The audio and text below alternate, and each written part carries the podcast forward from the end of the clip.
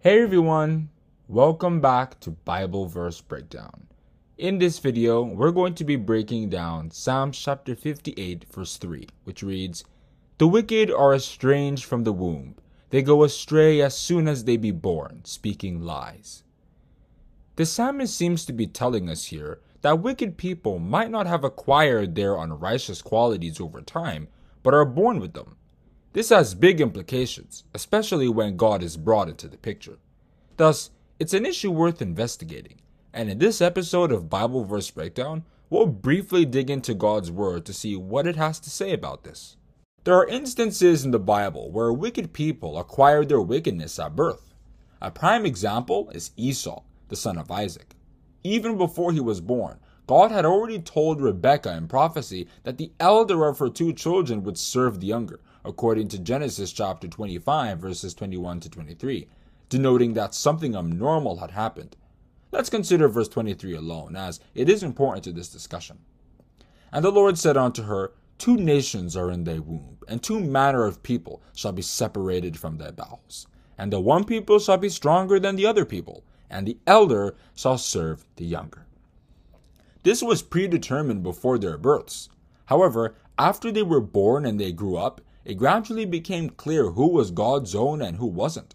Esau demonstrated his foolishness by selling his own birthright for a morsel of meat, which the book of Hebrews says was an action that declared Esau profane. Lest there be any fornicator or profane person as Esau, who for one morsel of meat sold his birthright. For ye know how that afterward, when he would have inherited the blessing, he was rejected. For he found no place of repentance, though he sought it carefully with tears. That is Hebrews chapter 12, verses 16 and 17. A whole chapter of the book of Romans was dedicated to this issue, and Apostle Paul in that account highlighted the spiritual influences preceding their births that played a role in who they would become in the future. And not only this, but when Rebekah also had conceived by one, even by her father Isaac, for the children being not yet born, neither having done any good or evil, that the purpose of God according to election might stand, not of works, but of him that calleth, it was said unto her, The elder shall serve the younger. As it is written, Jacob have I loved, but Esau have I hated. That is Romans chapter 9, verses 10 to 13. This means Esau's wickedness was not caused by the society he grew up in, but by a spiritual seed sown into him by evil spirits prior to his birth, and based on that, he was condemned in God's sight. Even after his death, too, God continued to pronounce judgment on him and his counterparts using his prophets. He said through Obadiah, Shall I not in that day, said the Lord, even destroy the wise men out of Edom, and understanding out of the mount of Esau? And thy mighty men, O Teman, shall be dismayed, to the end that every one of the mount of Esau may be cut off by slaughter. For thy violence against thy brother Jacob, shame shall cover thee, and thou shalt be cut off forever. That's verses 8 to 10. Consider Jacob's sons as well. Jacob, as we know, was a righteous man who served God well, but all his sons, with the exception of Joseph, were wicked people.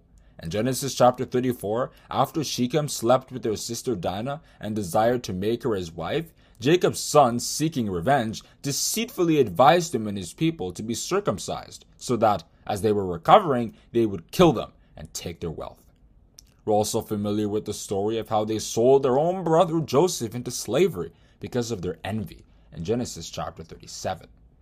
These people were just born to be like this. It certainly wasn't their father that taught them. We should note, though, that this same principle applies equally to God's side of the equation. There are people who are born with the ability to serve God faithfully. It just comes with them at birth. Look at Hezekiah and Josiah.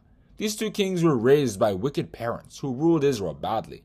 Yet, something within them rejected the wickedness they saw, to the extent that they reversed what their own fathers did when they came into power.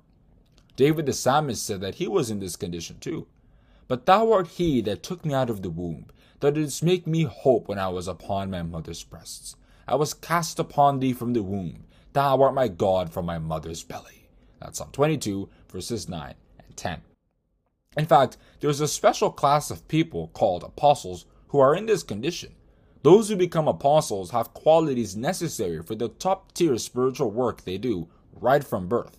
Apostle Paul, being one of them, said those of his class are predestinated. according as he hath chosen us in him before the foundation of the world, that we should be holy and without blame before him in love, having predestinated us unto the adoption of children by Jesus Christ to himself, according to the good pleasure of his will, according to Ephesians chapter 1, verses 4 and 5. See also Romans chapter 8, verses 29 and 30. And the cherry on top. God's only begotten Son, Jesus Christ, was destined to be a righteous man who would advance God's purpose of salvation through his preaching. Right from childhood, he displayed an unparalleled interest and knowledge of Scripture, according to Luke chapter 2, verses 40 to 52. And it all came together when he was officially anointed with the Holy Spirit and declared by God to be his representative on earth in Matthew chapter 3, verse 17. This is my beloved Son, in whom I am well pleased. Now that we understand this, let's go back to the statement of the psalmist and try to see what he was really talking about. The wicked are estranged from the womb. They go astray as soon as they be born, speaking lies. The psalmist here was actually speaking of false prophets. Just as we discussed earlier, these people do not learn to teach lies at adulthood. They had the DNA for such things at birth. That's why some of them can build mighty congregations, some global, and earn immense amounts of money while never feeling guilty about how they're making it. God spoke about them all the time, from Genesis to Revelation, because to him, one cannot be more wicked than them.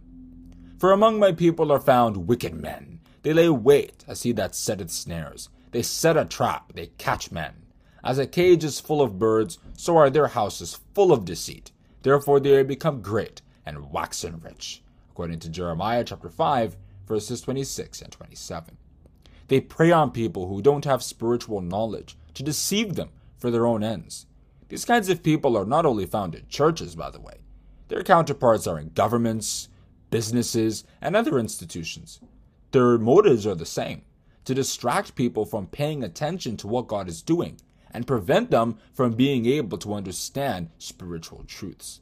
Such ones are destined to do what is wrong, and it's hard for them to repent of their ways.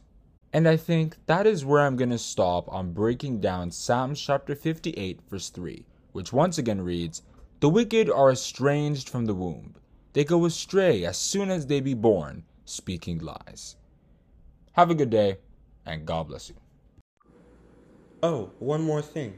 If you guys liked what you heard, feel free to share a voice message at https colon double slash anchor.fm slash verse breakdown slash message. Once again, that's https colon double slash anchor.fm slash verse breakdown slash message. Hope to see you there.